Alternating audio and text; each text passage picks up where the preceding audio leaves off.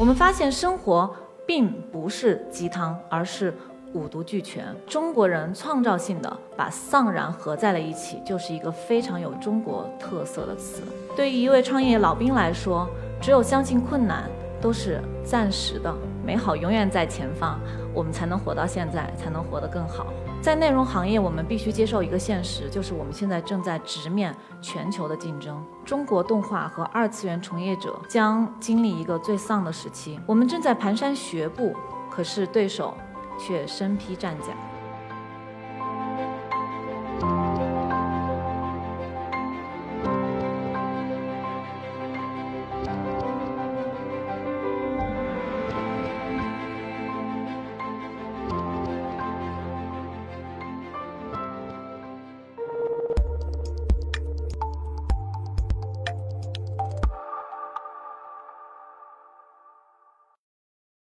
我是伊课的讲者 Aken 邹莎莎。今天在伊课 Talks 要和大家分享的是丧然的二次元文化。二零一七年底刚谈完佛系青年，二零一八年的主题又变成了丧然。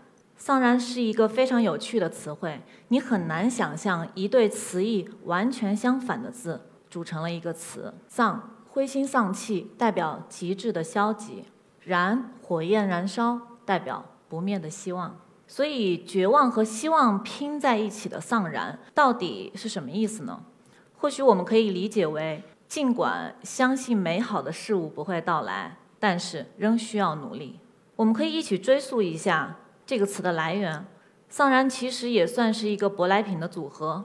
丧动画来自于美国，比如《BoJack Horseman》故事里面的内容和人物。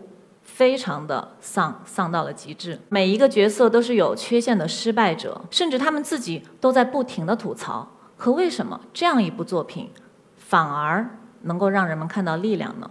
我相信优秀的作品永远反映了时代。这两部作品分别开播于二零一三年和二零一四年。美国刚刚经历了这个恐怖袭击啊，经济危机，美国人突然发现美国并不是那么伟大。自己也并不比别人更好。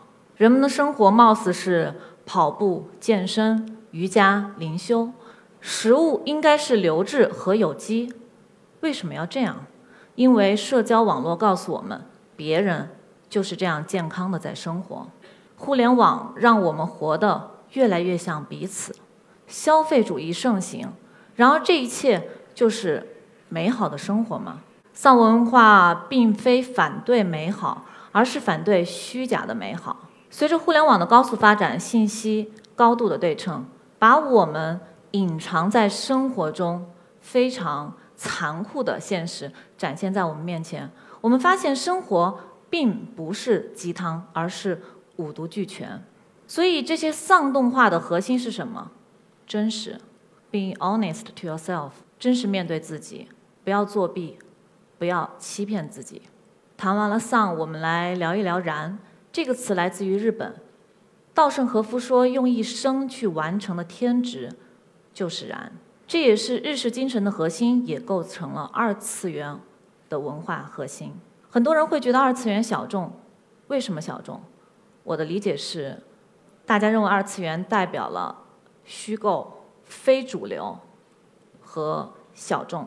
这也是一个很有趣的事情，很多喜欢二次元的人反而觉得二次元的世界才是真实美好的。哪怕我们八零后年过三十，逐渐油腻，只要一听到《直到世界的尽头》和《Butterfly》，却依然可以泪流满面。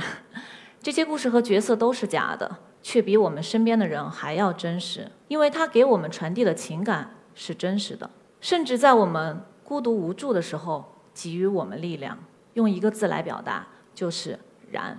我们简单解构了“丧”和“燃”，分别来自于美国和日本。那中国人创造性的把“丧然”合在了一起，就是一个非常有中国特色的词。中国式丧人文化可以说缘起于近些年房价的高涨，这种有房无房引起的阶级撕裂，让本该朝气的年轻人对“未来”二字产生了质疑。你全力做到最好，都不如别人随便搞搞。我们似乎输在了起跑线上。我们可以看到，过去十年火的作品是《奋斗》《讲述的是拼搏。这些年火的作品是什么呢？《欢乐颂》讨论的核心是阶级。我作为一名八零后，出生在一个三线城市，从小被告知学习好是唯一的出路，于是我非常的努力啊，争当这个优等生。非常幸运，我成绩一直挺好的。可是当我来到北京的时候，我站在当时我眼里无比宽广的马路上，真的那个时候我的感觉就是不知道何去何从，因为很多很多的认知完全出乎我的这个预料。突然我发现。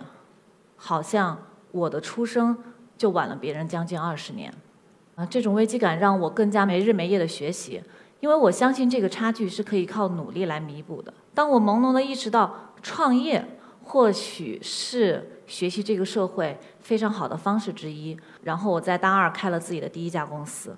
虽然这种选择无疑是将自己置于更多的绝望中，但是支撑自己的就是那份相信。对于一位创业老兵来说，只有相信困难都是暂时的，美好永远在前方，我们才能活到现在，才能活得更好。接下来说一下我现在从事的这个内容行业。今年大量的国外优秀的电影，比如呃印度的、泰国的、呃西班牙的，很多电影非常的小众，但是我们可以看到票房横扫国内其他的影片，尤其是中国动画被打得体无完肤。在内容行业，我们必须接受一个现实，就是我们现在正在直面全球的竞争。中国动画和二次元从业者将经历一个最丧的时期。我们正在蹒跚学步，可是对手却身披战甲。我曾经去过一个欧洲的 A 类电影节，正好那年中国是该电影节的主宾国。我走入电影节的市场，中国公司的展位非常非常的多，然后隔壁是日本文化厅的一个展位，非常的小。但是在日本的展位上，我们可以看到人流络绎不绝。我经过了一个国内的一个卡通卫视的展位，非常豪华，非常大，甚至比这个嗯迪士尼梦工厂的这个展位还要大。电视屏幕上放着中国特色的低幼动画，但是非常有趣的是，展位里面只有一个学生模样的人啊，正在拿着卫视的吉祥物在拍照。啊，我问他，哎，为什么只有你一个人在这里？他说：“呃，我们领导都去城里买包去了啊！当时对我的冲击特别大。呃，我想多么好的电影节，中国有那么多有才华的年轻人，但是他们却没有机会来到这样一个环境中来学习。这也坚定了我希望去寻找和赋能那些有才华的做内容的创业者的决心。我希望陪伴他们可以一起成长。”嗯，比如我投投资了一家广州的动画公司，这群孩子们非常非常的有才华，但是他们不太有机会去接受国外动画的这种呃正统的专业的教育，呃，他们更多的呢是靠自己的天赋、自己的才华，通过网络上的一些资料，然后凭着自己的满腔热血再去做创作。他们的作品就是我们公司今年即将推出的国创动画《刺客伍六七》。这部作品的导演叫何晓峰，我相信在座应该有不少的呃观众应该看过他另外一部作品，他的一个代表作叫《小胖妞》。其实《刺客伍六七》在我心目中就是一部特别特别接地气，虽然非常丧，但是充满了力量的作品。啊，我第一次看到五六七的内容的时候，其实特别感动啊！我一直相信创作者拥有的才华中那非常高级且稀缺的创造性，以及对于节奏的感受和把控，是老天爷在给饭吃啊！刺客伍六七让我看到了导演的这部分才华，但是对于刺客伍六七这部作品，我非常珍视的一点是，它的风格既不美国，也不日本。也不是披着中国文化的外表但没有灵魂的作品。我们之前会非常习惯说，哎，这部作品放在中国已经非常非常不错了。但是我们必须知道，其实我们现在正在跟全球最优秀的公司以及最优秀的创作人才啊，在同场的在做 PK。所以在这里，我可以非常自豪地说，《刺客伍六七》是一部独一无二、中国制造啊，放在全世界都不会。掉色的作品，最后用一句话来做一个结尾：起风了，唯有努力生存啊！谢谢大家。